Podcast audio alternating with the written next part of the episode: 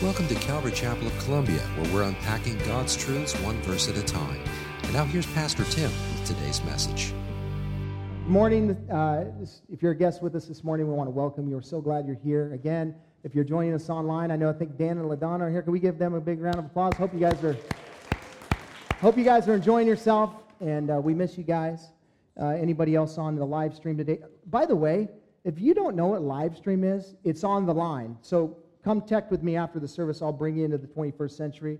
We'll talk about what that means. But, but uh, you know, we want to we want to welcome our guests this this morning, all, as well as anybody who would listen to this podcast later. But we're coming to the end of our Arise series, Joshua, and um, we just have a couple more sermons left after this morning, and uh, we we basically spent the past seven weeks watching the mighty hand of God move. I mean, tremendously through uh, the, the Israelites, the, the children of God, the children of Israel, um, and they're going into the promised land. Now, we know why it's called the promised land, right? Because it was land that was promised. Does that make sense? The promised land, because it was land that was promised. If you were with us last week, you recall I read the promise, but it, it was given to Abraham some 400 years prior to uh, the children of Israel going into the land. And it's Genesis chapter 15 verses 15 through 20. I'm going to read a few more verses than I did last week um, because it relates more to what we're going to talk about this morning. But here's what it says As for you, you shall go to your fathers in peace, you shall be buried in a good old age, and there shall co- they shall come back here in the fourth generation. For the iniquity of the Amorites is not yet complete.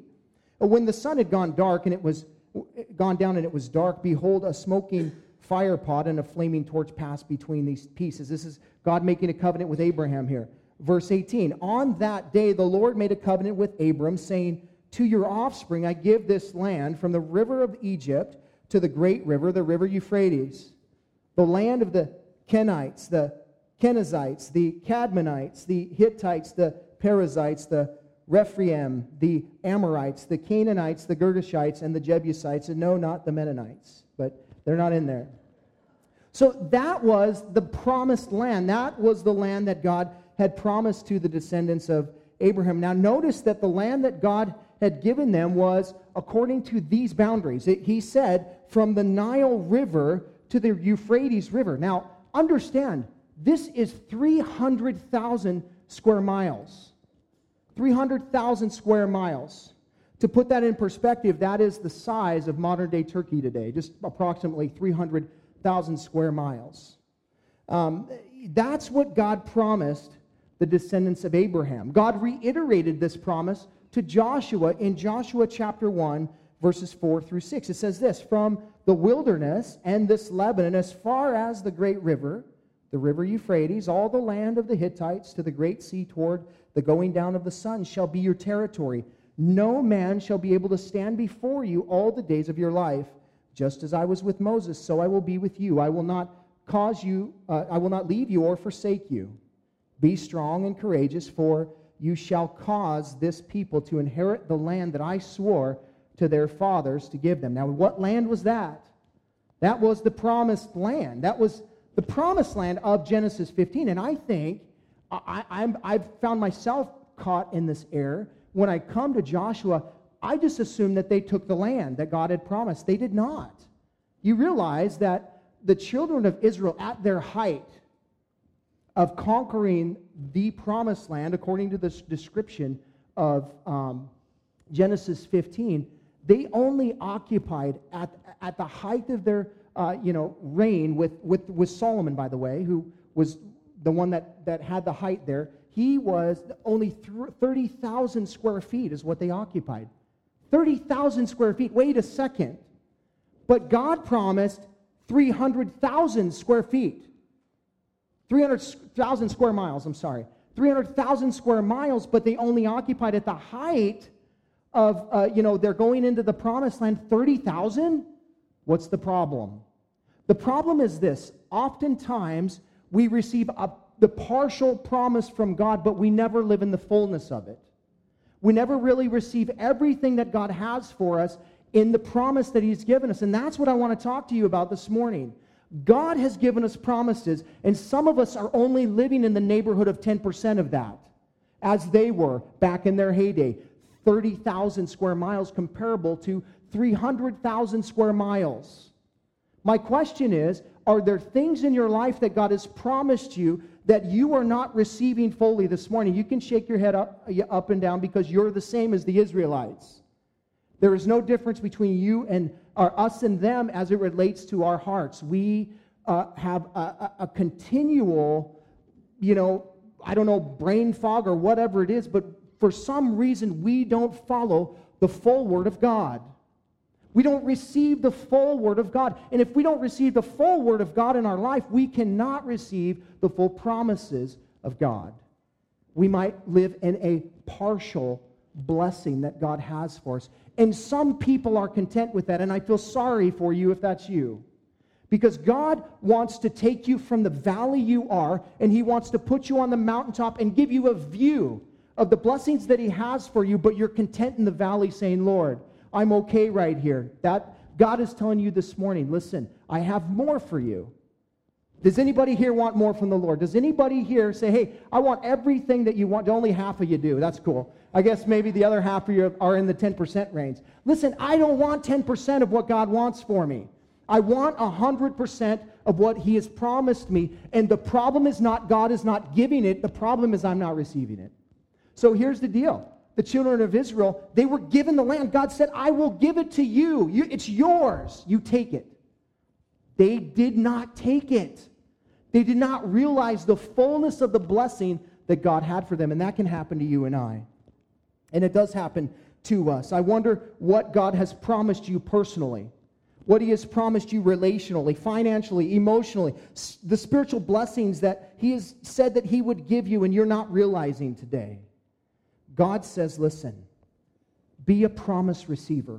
Be a full promise receiver. Don't settle. Don't be content with 10% of what He's given you, although that's probably awesome. It's way better than we could do on our own. 10%, 1% of what God has given us is far greater than anything we could do on our own. But I'm telling you that God wants to do more in your life.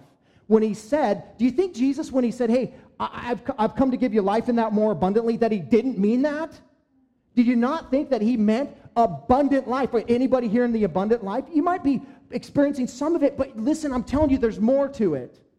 And it takes something. There's three things I want to share with you from, from 10 chapters. So we're going to be here till like 3.30 today. Is that okay? No. I am going to go through 10 chapters, but we're not going to spend our time going through it, uh, you know, verse by verse, because what's going on in Joshua chapter 12 through 22 is the distribution of the land. God is God is being faithful in what he said he would do. I'll give you this land, and he's distributing to the children of Israel as he said he would. But they're content. Many of them are content with that, and they don't go on beyond. Uh, let me just show you an illustration. Would you throw up that first map?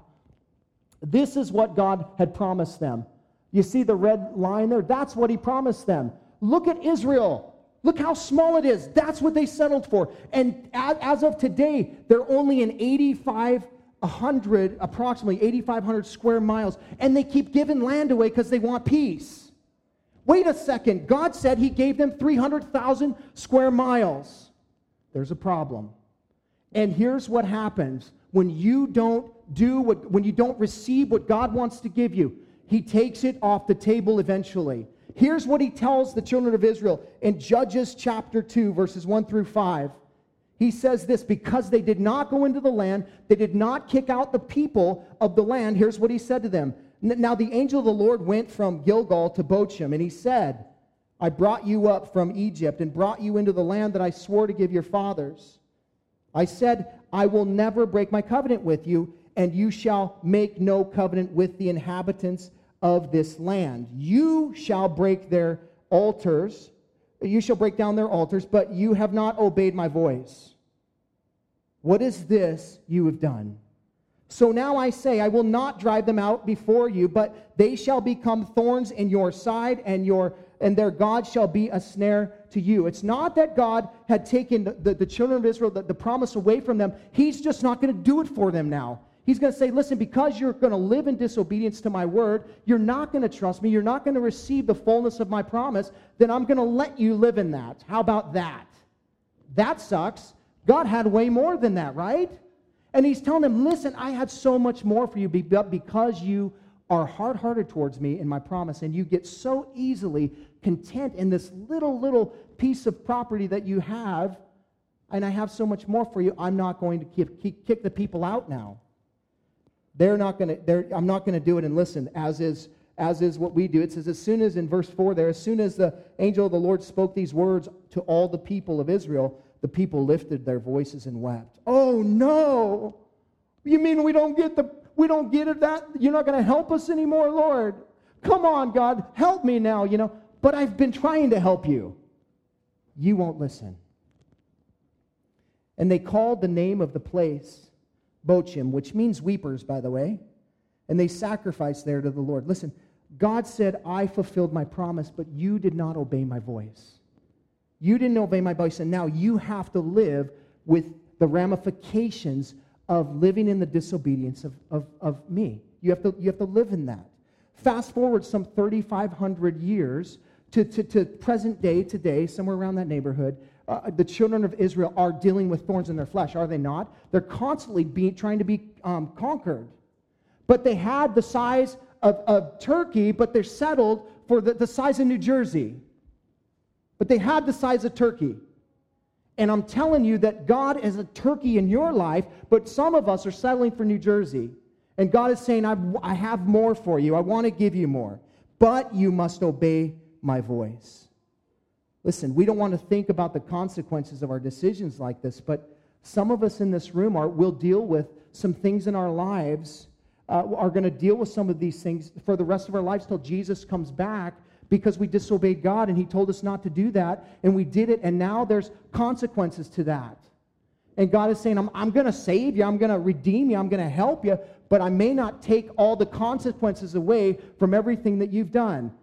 The consequences of them disobeying God was the fact that He said, Now you're going to deal with this thorn in your flesh, these enemies that are going to constantly try and rise up and take you out. Listen, some folks in our world are going to deal with a decision that they make to disobey the Word of God and reject Jesus Christ. And that will be an eternal decision that they've made. And God's not going to come back halfway through eternity and say, Now are you sorry? It's over. There is, and people will say, Well, I don't understand that. Why would God do that? the, the problem is that we don't, uh, we, we, have no problem just on a horizontal level to, to consider somebody who's done some horrendous crime, right? And they get life in prison. And we got no problem with that because they deserve that. That's the judgment for the decisions that they've made. So we go, well, life imprisonment. Now, now we might be divided on whether or not, you know, the capital punishment is legit or not. But regardless, life, people get life sentences here. And oftentimes, we would probably, for the majority of the people in here, I would say 99 point some odd percent would say, Yeah, I, I agree with that based on the decisions. We have no problem with that. But when God wants to give somebody eternal life sentence, we have a problem with that. People say, Oh, I don't understand that. Why would a loving God do that? The problem is you don't understand the holiness of God and your sin. You don't understand that. That's why you have a hard time grasping the reality of the decisions that we make and how and the ramifications of those decisions. But let me tell you something God is always merciful, God is always gracious. He always gives us way too many chances, way far, far greater than, than, than we could ever even imagine. And He's faithful to continue to reach His hand out to us. It's us that's the problem. And so when we come to that place of disobeying God, it's not that God hasn't given us everything that we need. It's not that He's not going to fulfill everything He said He would. He's going to do all of that, but somehow, some way, we settle in this low living, this low level of living where we're just like, okay, well, I'm okay here. But Jesus said he came to give you freedom. If, you're, if, you're, if, you're, uh, if the Son has set you free, you're free indeed. But, but that doesn't mean 100%. You know, that's not what Jesus meant there, isn't it? But, but, but we only are, we're going to settle for the 10% freedom. But Jesus said he came to set us free.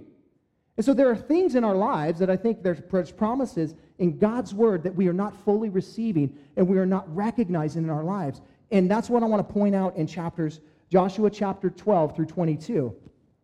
Uh, you know, we find where God is faithful in issuing uh, the land that he promised. You know, the part of it, not all of it, they didn't, they, they didn't go on and take it all, but, but he promised them specific places. Listen to this by tribe, by clan, and by individual. This talks about the, pers- the person of God and how intimate he wants to be in our lives. The fact that he is not just some distant God that says, you guys figure that out. No, I'm going to give you personally this land. This is your allotment. This is your allotment. This is your allotment. Like God is into the individual. It's not a, about just this corporate thing, although He works through corporate church and all that kind of stuff, but every one of us individually He cares about, He has a plan for, and He has inheritance and allotment for. And that's what we see in these chapters as God starts to distribute out to these various different people, you know. And, and that's what's awesome about reading the genealogies of these various different places in Scripture. You know, some people say, oh, I'll just get past them. Listen, God puts people's name on a list because they're important to Him.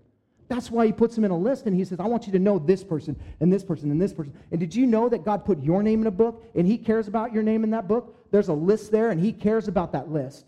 And He cares about every individual on that list. And so when we come across these lists in the Bible, we don't want to just skip them. I know they're hard to read. But we want to think about why would God put that in Scripture? Why would he care that much about that? Because God wants to show you he is faithful when we are not faithful, that he cares about the individual, that he cares about you, that he's that intimate. And so that's what he's doing here. But, but what I want to look at is uh, the title of my message this morning is Receiving the Fullness of God's Promises. And I want to spend the rest of our time really considering three ways that we can ensure that we're receiving all that God has for us. And the first thing that I want to share with you is obedience is required to real, realize the fullness of God's uh, promises. So if you have your Bible, turn with me to Joshua chapter 13. Joshua chapter 13, we're going to take a high level view of, of, of these chapters. Um, Joshua chapter 13, we're going to look, we're going to start in verse 7. Now, God is, um, you know, when we ended chapter 11, it said there was no more war. For the most part, the children of Israel had dethroned the kings of the land. They were, you know, for, they've taken out the massive armies. Like, there's no real uh, recognizable force that was going to take more than just a clan, a, a tribe of, of Israel to deal with. And so he distributes the land up to them and says, Now you go into your part of the land and you root out the, the resistance that exists in that place. You go and take out the stragglers that found, found their way back, but, but you do not live with them. You do not receive them in. You do not, you know, because what will end up happening, you'll start to worship their gods. So don't do that. You get rid of all that stuff. So that's what's happening corporately in Joshua 11 at the end there, as far as it relates to um, the kings of the land of Canaan. They were all dispo- dispossessed, they were all taken down, they were all killed. Now, he's sending each tribe into the, their section of Israel, which, Peter, throw that, throw that map up on the the distribution of the land here. This is kind of the distribution of the land. You can see the, the, the, the Reubenites, the Gadites, the half tribe of Manasseh were on the east side of the Jordan, which we'll talk about a little bit later. And on the west side, we have all the other nine and a half tribes there. That was the allotment of land. Now, they were supposed to go in to their little sections there and deal with the people, the, any, any enemies that were left over. And so um, let's stand here. I want to read Joshua chapter 13 and look at verse 7 here, starting in verse 7. It, or actually, starting in verse 1 here. It says this Now Joshua was old and advanced in years. And the Lord said to him, You are old and advanced in years, and there remains yet very much land to possess. This is the land that yet remains, all the regions of the Philistines, and all those of the Geshurites from Shihor which is east of Egypt, northward to the boundary of Ekron. It was counted as Canaanite. There are five rulers of the Philistines those of Gaza, Ashdod, Ashkelon, Gath, and Ekron. And those of the Avim in the south, all the, la- all the land of the Canaanites, the Mearah uh, that belongs to the Sidonians, to Ikfik, Ekfik, to the boundary of the Amorites, and the land of the Gibeonites, and all Lebanon toward the sunrise, from Baal Gad below Mount Hermon to Lebo Hamath, all the inhabitants of the hill country, from Lebanon to Mizroth Maim, even all the Sidonians. I myself will drive them out from before the people of Israel. Only allot the land of Israel for an inheritance as I have commanded you. Now, therefore, divide this land for an inheritance to the nine tribes and a half tribe of Manasseh. So Father, we thank you so much for your word. We thank you for your grace. And we thank you for revealing your faithfulness to us through your scriptures this morning. and we ask, Father, that you would quicken our hearts. Lord, you would speak to us directly. You would help us to see, Lord, in areas of our lives where we're not receiving the fullness of what you have for us. We want to live in the fullness of your promises. And so we ask that you would speak it to us individually. Every one of us here this morning, you have something to say to us. So we pray that you would speak now in Jesus' name. Amen. You can be seated.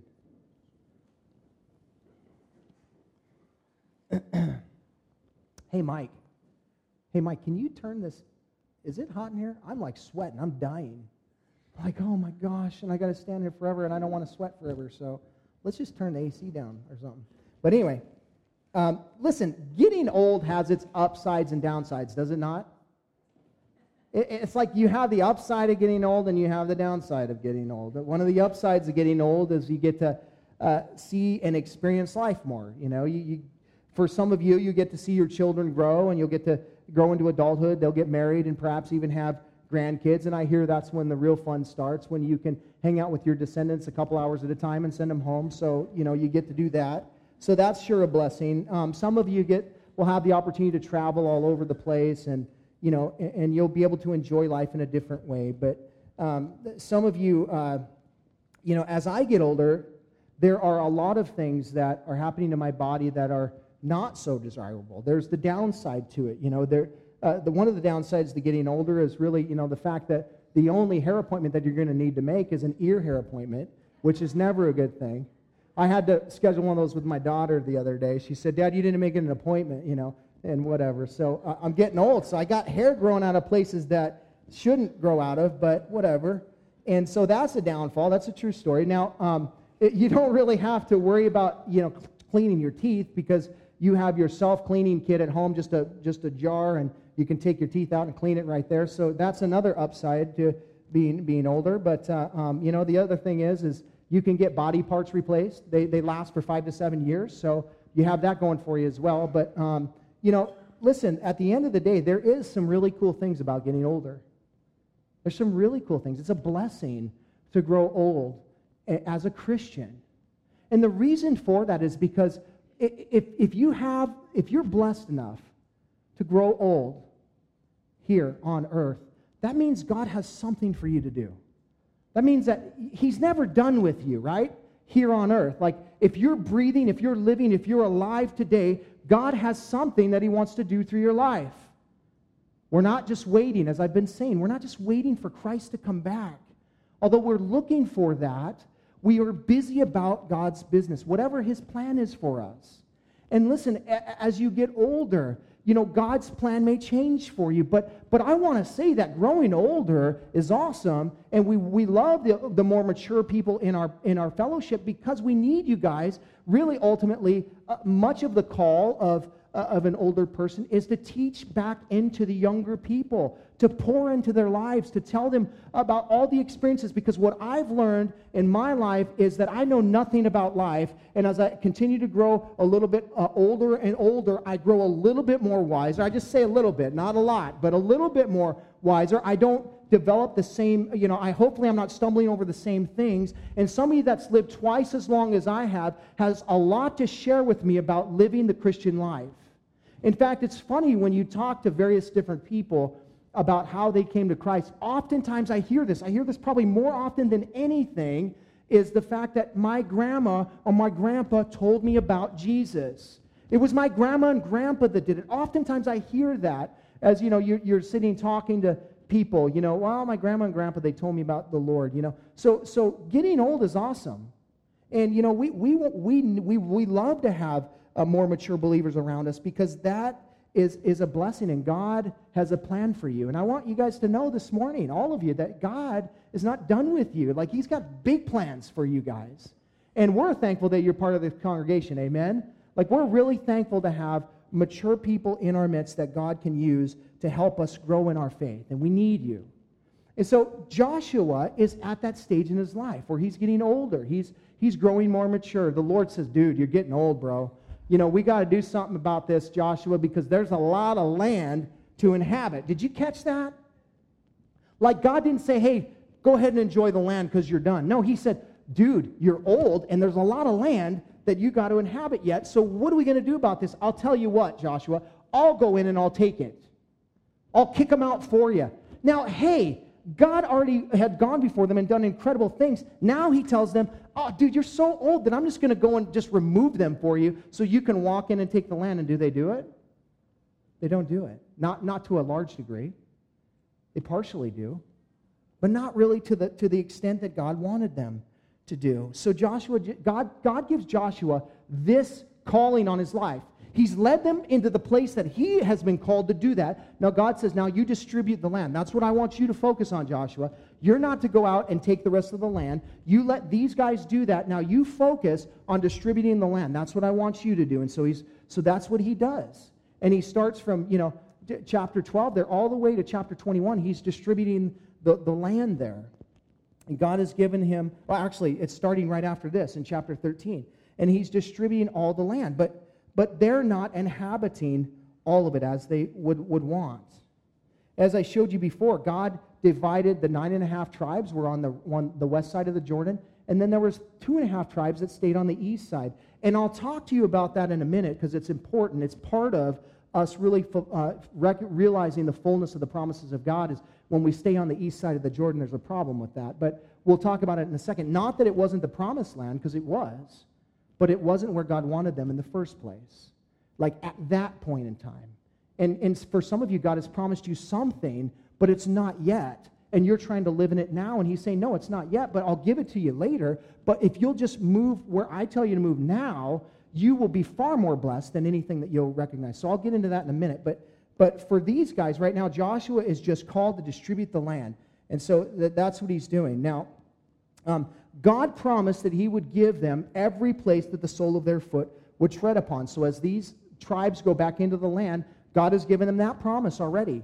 You don't have to worry about it. And I'm going to move out the people so you can go in there, right? So, um, you know, and yet they stop short of the fullness of the promise. They don't go and they don't go and realize the promise that God has given them.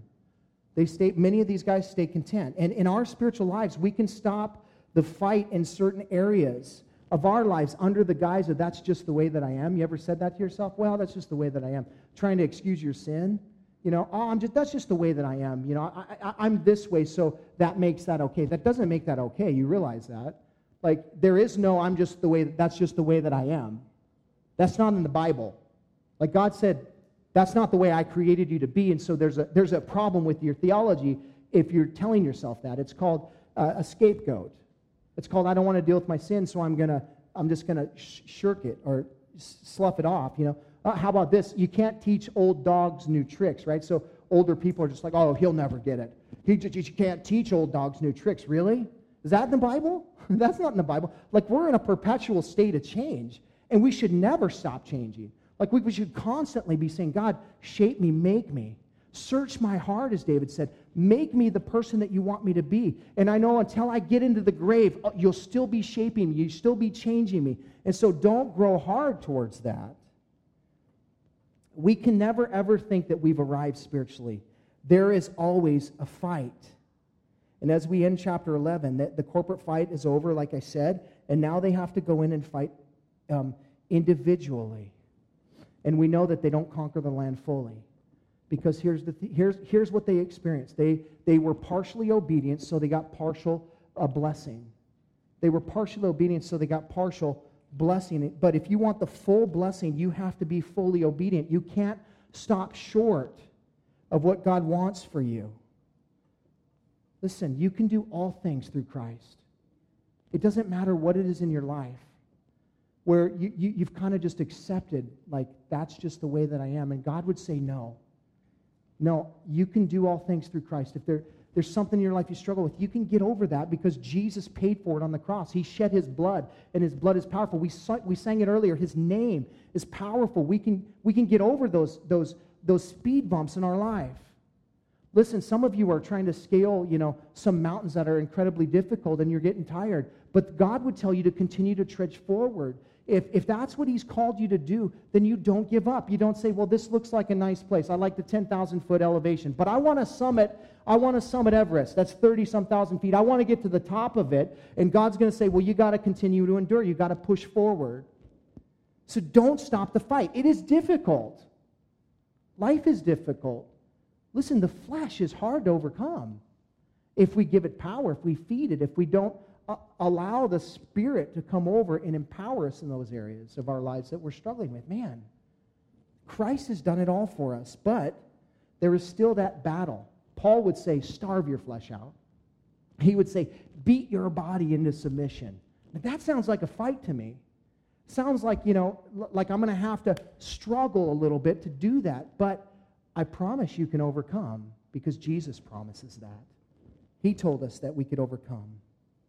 Uh, listen, we have to do, if we want to receive the fullness of, the, uh, of all that God has for us, we have to be obedient to His word. We have to be obedient to His word. When He says something, we have to do what He says, and we can't change what it says. Well, I don't think, it, I don't think He meant that. You know, I'm not sure that He meant this. Like, what, like there's some, some you know, question of what sexual morality is. Is there a line? Do it, can, I, can I go this far or whatever? Listen, if you're, if you're questioning in that, then you're already in sin. You have to question where the line is on that. You already stepped over the line, I promise you. God would say, listen, just be obedient, fully obedient. Don't, don't, we, we have this, you know, th- this thing where there's a line and we want to get as close as we can to it. God would say, stay clear away from that line. Don't get close to it. Now, of course, that's where legalism came from. You know, that's why the Pharisees and the Sad, that's why the Pharisees instilled all these rules because they said, here's the line, and we're going to stay so far away from the line that we don't get close to it. And the intention was right initially, but it became greater than God's word himself. These all these rules that they put in place. So, of course we don't want to be legalistic about it, but what I'm saying is you know yourself. You know what you struggle with. You know what you need to, you know, cut out of your life or whatever, and it doesn't matter what other people are going to think. Amen? It doesn't matter because God is greater and his word is greater, and I want to obey him because I want to fulfill, I want to realize the fullness of his promises in my life. So that's the first point that if we're going to if we're going to really fully recognize all the promises that God has for us, we have to be obedient to his word and secondly, we need to remind ourselves often of those promises. Look at uh, chapter 14 verse 6. Here's a guy named Caleb. Now, you know Joshua was one of the 12 spies that originally went into the land, and there was another dude named Caleb. Now, here's his story. Caleb and Joshua are the only ones from that generation that actually got to go into the promised land because they believed God at his word, because they trusted him that, that he was greater than, than the giants in the land, that he could, that he could do far more, and, while the other 10 came back and caused the people to shake and tremble. So, so here, but look what, look what Caleb does. For 45 years, this guy is reminding himself, he's, he's remembering the promise that God had given him, and he brings it up right here in chapter 14 to Joshua in verse 6. Then the people of Judah came to Joshua at Gilgal, and Caleb, the son of Jephunneh, the, the Kezanite, or whatever that is, said to him, You know what the Lord said to, the, to Moses, the man of God, in Kadesh Barnea concerning you and me. I was 40 years old when Moses, the servant of the Lord, sent me from Kadesh Barnea to spy out the land, and I brought him word again as it was in my heart. But my brothers who went up with me made the heart of the people melt. Yet I wholly followed the Lord my God. And Moses swore on that day, saying, Surely that the land on which your foot has trodden shall be an inheritance for you and your children forever, because you have wholly followed the Lord my God. And now, behold, the Lord has kept me alive, just as he said, these 45 years since the time that the Lord spoke this word to Moses while Israel walked in the wilderness. And now, behold, I am this day 85 years old. I am still as strong today as I was in the day that Moses sent me. My strength now is as the strength what my strength was then for war and for going and coming. So now give me this hill country of which the Lord spoke on that day, for you heard on that day how the Anakim were there. with great fortified cities. It may be that the Lord will be with me, and I shall drive them out, just as the Lord said. Then Joshua blessed him and gave Hebron to Caleb, the son of Jephunneh, for an inheritance. Therefore, Hebron became the inheritance of Caleb, the son of Jephunneh, the Kenizzite, uh, to this day, because he wholly followed the Lord, the God of Israel. Now the name of Hebron formerly was Kiriath Arba. Arba was the, great, was the greatest man among the Anakim, and the land had rest from war. Now, Caleb was just a stud. Can I get an amen to that? I mean, he was a stud. This guy followed God no matter what. That's what it said here. Can you hear the repetition in the, in, the, in the verses we read? He followed the Lord. He followed the Lord. He wasn't worried about what was in front of him. He was following God. Wherever God would take him, he would go. Listen, here's a guy that's not like the, the Reubenites, the Gadites, or the half tribe of Manasseh that says, Oh, this land looks great. I want to stay on this side of the Jordan because this looks really good for me. He goes, No, give me the, give me the hardest land Give me the most difficult people. I want that land. I want the giants of the land. Like, like I want I don't want some weenies. When I go in, I want to go in like a man. I want to take these giants on. I want to see what I can do. I know I can do everything through the Lord, and so I'm just going to follow God into this land. I'm going to watch him take down. I think that he was one of those guys, like if there are Christian thrill seekers, like this is a Christian thrill seeker. Uh, you know, Caleb was one of those guys that said, God, I'm going to, I'm going to I want to see you do this stuff, man. I want to be right there. You know, I want to be, I want to I want to be on the front lines to see it happen. That's how much he trusted God. And so he didn't say, "Give me the give me the land on the other side that I don't have to battle anybody," although they would have to go and battle with them. But he would say, "Give me the hard stuff. Give me the difficult stuff." He was such a stud, man. This guy was full throttle, all in servant.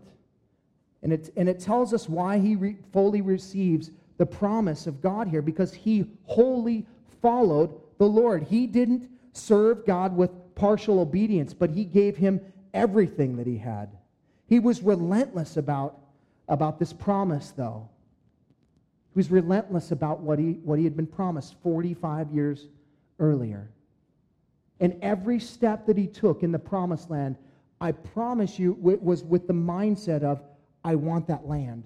I want that land that I was promised. The Lord had given me that land. I'm going to get that land one day. And, you know, so oftentimes we can be in the fight for 40 some years waiting to realize that the promise that God has given us, we're waiting to realize it. And, and you know, we start getting weary because we're saying, God, I thought you said that you were going to do this, but it wasn't in your timing, but in His timing. And so we just keep on to the promise and we follow God with everything that we have. And we remind ourselves of the promises we have to continually remind ourselves of what God's word says about us because, as I said earlier, life is difficult. Jesus said the path is hard that leads to life, and it is hard. You know, but, but we have to constantly remind ourselves of why we're doing what we're doing. Anybody ever do that? Like, you, you get in the middle of a project, you go, why, would we, why did we do this again? I don't understand why we tore into the walls because now there's a big mess, and I've been there, done that. That's why I don't do it anymore. But, um, you know, uh, it's like, ah, but listen, life is difficult, but we got to remember that God has given us promises. And those promises are what we hold on to. It's our fuel. We can it, it continue to trust in what He said and do what He tells us to do. And, and we remind ourselves that one day He's going to fulfill what He said He was going to fulfill because He's faithful. And so when we come to places like, you know, we're weary, Galatians 6 9, you know, let us not grow weary uh, for, of doing good, for in due season Uh, uh, for in due season we will reap. It's not a question. We will reap if we do not give up. Paul was saying life is hard, yes. But we remind ourselves that there is a reaping of, the, of, of all the labor that we put into this life. There is a reaping. And some of it you'll see here on earth, and some of it you'll see in heaven. But there is a reaping. And he said, You will reap. And so you press on. You keep, keep moving forward. You know, the times that we need to remind ourselves of the promises the most is when we're going through suffering, right? I mean, as I read the letters that Paul wrote, the things that he pointed people to during their suffering were the promises of God. He said things like this in Romans chapter 8, verse 18 For I consider that the, the sufferings of this present time are not worth comparing with the glory that is to be revealed to us. Where is he pointing? He's pointing up. He's pointing to the Lord. He's pointing to what will be one day. He goes on in 2 Corinthians 4:17, "For this light momentary affliction is preparing us for an eternal weight of glory beyond all comprehension." Like the stuff you're going through, God is using to prepare you and shape you for heaven. And so, where is he pointing people when they're suffering? At themselves? Oh, I feel so sorry for you. Let me come alongside of you. Get your eyes on Jesus. You know, uh, remind yourself of the promises of God that he is going to do what he said he's going to do. It might not be in your timing, though. We have to continually remind ourselves of that. Listen, if we don't, we will not fully realize all that God has given us. And we will be like the Israelites who settled for 10% or less than all that God had given them. Lastly, if we're going to receive the fullness of God's promises, then we're going to have to remain altered at all times. We find this kind of in Joshua chapter 22. Flip with me there very quickly. Uh, Joshua chapter 22. Here is the story of the, the Reubenites, the Gadites, the half tribe of Manasseh, as they go back into their land. Joshua's distributed all the land now. Uh, these guys are going back over the east side of the Jordan. And here's what it says here. Listen to this in verse 10. And when they came to the region of the Jordan, that is in the land of Canaan, the people of Reuben and the people of Gad and the half tribe of Manasseh built there an altar by the Jordan, an altar of imposing size. And the people of Israel heard it said, Behold, the people of Reuben and the people of Gad, the, the half tribe of Manasseh, have built the altar at the frontier of the land of Canaan in the region about the Jordan on the side that belongs to the people of Israel. And when the people of Israel heard of it, the whole assembly of the people of Israel gathered at Shiloh to make war against them. Then the people of Israel sent to the people of Reuben and to the people of Gad and the half tribe of Manasseh in the land of, the, of Gilead, Phinehas, the son of Eleazar, the priest, and with him ten chiefs, one from each of the tribal families of Israel, each one of them the head of a family among the clans of Israel. And they came to the people of Reuben, the people of Gad, and the half tribe of Manasseh in the land of Gilead, and they said to them, Thus says the whole congregation of the Lord, What is this breach of faith that you have committed against the God of Israel in turning away this day from the following um, from following the Lord by building yourselves an altar this day in rebellion against the Lord? Have we not had enough of the sin at Peor, from which even yet we have not cleansed ourselves, and for which there came a plague upon the congregation of the Lord? That you too must turn away this day from following the Lord. And if you too rebel against the Lord today, then tomorrow he will be angry with the whole congregation of Israel. But now, if your land, if the land of your possession is unclean, pass over into the Lord's land where the Lord's tabernacle stands and take for yourselves a possession among us. Only do not rebel against the Lord or make us as rebels by building for yourselves an altar other than the altar of the Lord our God. Did not Achan the son of Zerah break faith in the matter of the devoted things? And wrath fell upon all the congregation of Israel. And he did not perish alone for this iniquity. Then the people of Reuben, the people of Gad, the half tribe of Manasseh, said in answer to the heads of the families of Israel, The mighty one, God, the Lord, the mighty one, God, the Lord, he knows and let Israel itself know. If it was in rebellion or in a breach of faith against the Lord, do not spare us today for building an altar to turn away from following the Lord. Or if we did, so to offer burnt offerings or grain offerings or peace offerings on it, may the Lord himself take vengeance. No, but we did it from fear, that in time to come your children might say to our children, We have you to do, or what have you to do with the Lord? The God of Israel. For the Lord has made the Jordan a boundary between us and you. You people of Reuben and the people of Gad, you have no portion in the Lord, so your children might make our children cease to worship the Lord. Therefore, we said, Let us build an altar, not for burnt offering, nor for sacrifice, but to be a witness between us and you, between our generations after us that we do perform the service of the Lord in his presence with our burnt offerings and sacrifices and peace offerings, so your children will not say to our children in time to come, You have no portion in the land.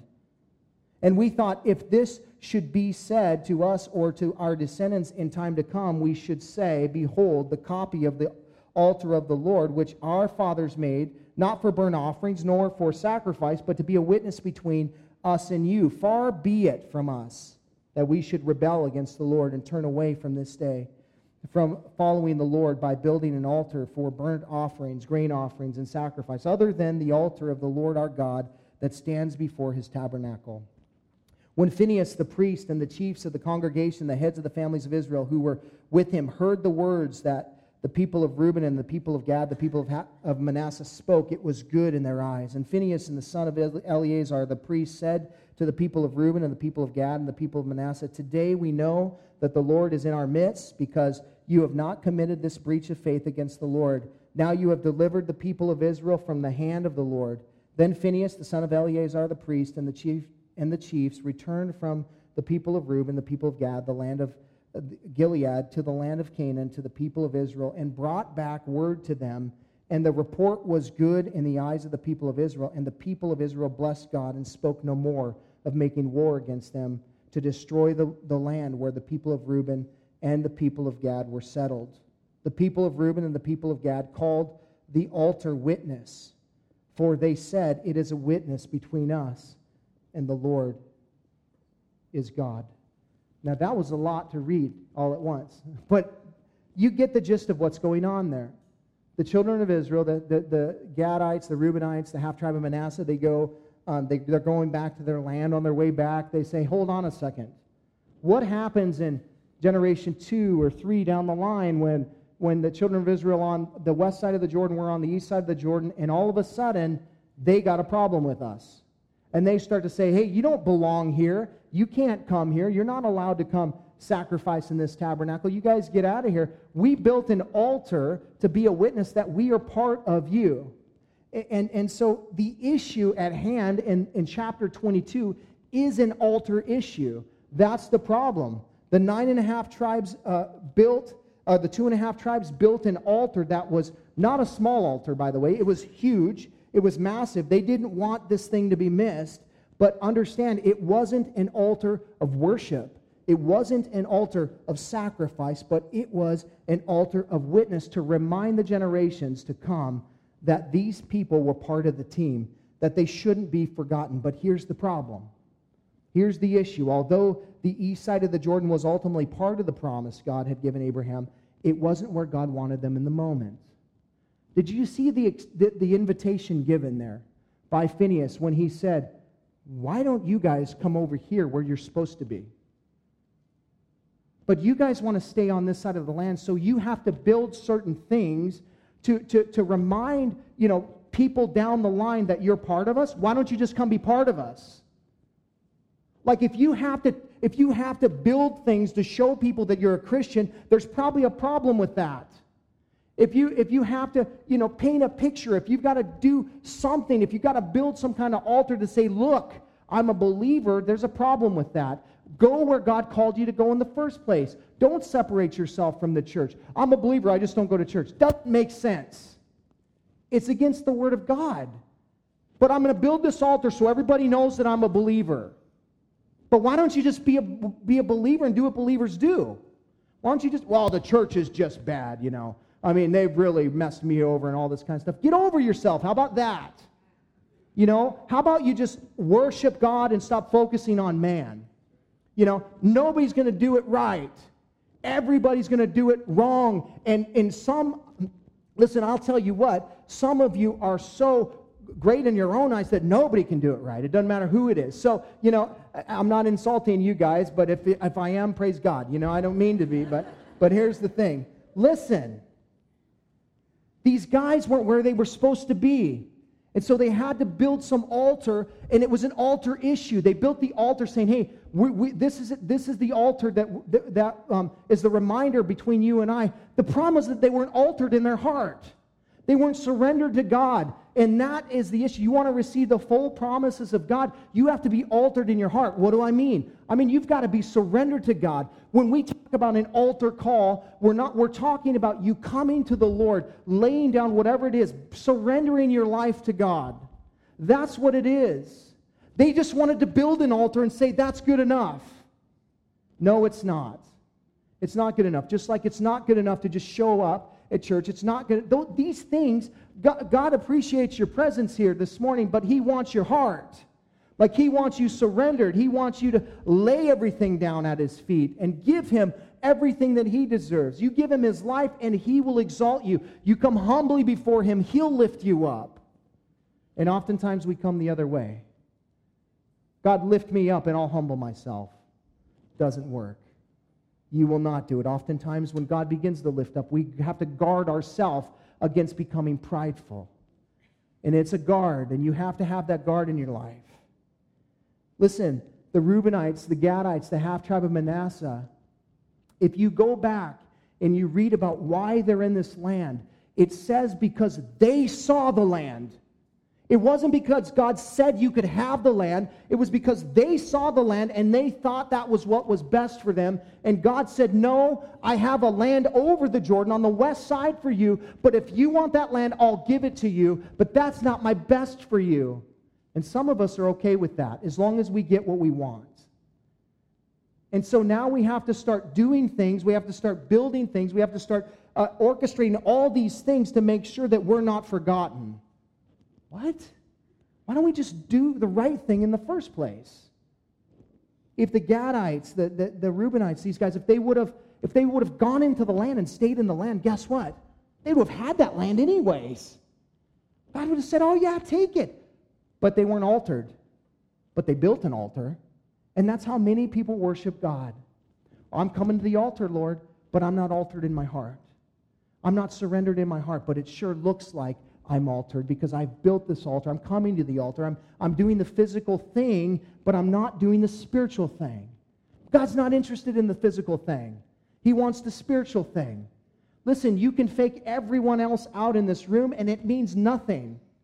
It means zero, but, but you can't fake out God. He knows if you're surrendered in your heart. He knows if you belong to Him. He knows, you know, everything about you. You can't hide yourself. And you'll never, ever experience the fullness of what God has for you if you don't come altered to the table, if you don't come surrendered in your heart to Him.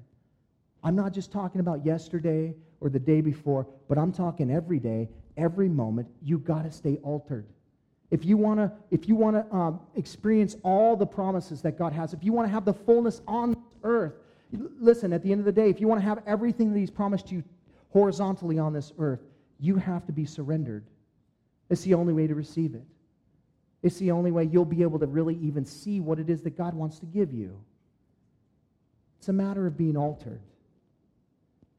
God is faithful to do what he promised, even when we're not faithful. That's what's awesome. Children of Israel weren't faithful, but God was faithful in doing what he said. He said, Listen, he gave this promise, you realize, before they became slaves in Egypt. And he was saying, you know, they were slaves in Egypt as a result of, you know, their own hearts. And they got sucked in, and he said, listen, I'm going to chastise you. You're going to go into slavery, but I'll bring you out of it. And he promised that already 400 years before it even happened. I'm just telling you that he's faithful in your life. He's not, he's not, he hasn't forgotten about you. He knows exactly what he's doing in your life. You don't have to question, God, are you there? He is there because he's faithful. The reason we question is because we are not faithful. And we accuse God of not being faithful in our life. He is faithful. He will do exactly what he promises he will do. But here's the deal you may not receive everything that he promised uh, because of something in your heart, because you're not being obedient to his word, because you're not, you know, pursuing and enduring to, to lay hold of that promise that he's given you, or you're not altered in your heart. Those are the three things I want to show you from the scriptures this morning. I want to encourage you. Listen, God has more for you. God has more for me. He wants to do far greater things in our lives. And, you know, we, we all want it yesterday, and now and yesterday, right? We want to have it instantaneously, but it's a process because God has to remove things out of our hearts. He's got to break us down. He has to remove the sin in our lives. He needs to create this heart of repentance in us. And, as we do that, then we receive more and more from the Lord. What I'm saying is that God's promises are there for you. The question is, are you receiving them fully? And that's what he wants to speak to you about individually this morning. He's going to give you the portions of the land. He's, he's going to do everything he said. Every foot, every, every place that you uh, put your, the sole of your foot will trod upon, he's given you. But will you receive it? And will you inhabit it fully? Let's pray. Father, we thank you so much for your word. We thank you for just meeting us where we are this morning, God, and speaking to our lives, and just for calling us to this place, God, where you desire to do more in us. You desire to give us the fullness of your blessings, and yet, oftentimes, Lord, it's ourselves that are, are, are hindering what you want to do in our life. And so we pray, God, right now. Number one, we just ask you for forgiveness, Lord. We ask you to cleanse our hearts. We ask you to just remove things in our minds and our hearts that are stopping us from really uh, receiving the fullness of what you have for us. Lord, if it's pride, if it's if it's sin, if it's whatever it might be, God, we, we ask you to just cleanse our hearts this morning. We, we ask you to just help us to make intentional steps to be in the fullness of what you have for us. It's not because we, we get, you know, this is not a prosperity thing, Lord. It's not about us prospering, but it, it's about us receiving the best that you have for us. You want to bless us, Lord. You want to move in our midst. You want to see us set free. You want to see us uh, realizing victory in our lives, but you won't make us. You extend your hand of grace this morning to us, and you say, it's available to you, but you have to be obedient to me. You have to, you know, just remind yourself of, of my promises so that you will endure, so that you'll keep pressing forward. And ultimately, Lord, that we would be surrendered this morning to you. And so, God, as we just close in this last song, we ask that you would just move in our midst and you would help us to um, just be drawn close to you and, and allow your spirit to move in our hearts to whatever degree you desire. Lord, if there are some that need salvation this morning, that they would come to the altar and they would just give their lives to you. Say, Lord, here I am. I accept Jesus Christ as my Savior. I believe in my heart that God raised, that He died and He rose again from the dead, and I'm, I'm committing my, my life to Jesus. I'm turning away from my sin and I'm turning to God this morning. I'm turning to you. I'm asking you to cleanse me and forgive me. And for the rest of us, Lord, you know what our needs are. And so as we close in this song, Lord, that you would just move in us, Lord, we thank you. We praise you in Jesus' name. Amen. Thanks for listening. You can hear more of Pastor Tim's studies through the Word of God on our website, www.calvaryofcolumbia.org. Thanks again for listening, and we hope you'll join us again as we continue to study God's Word.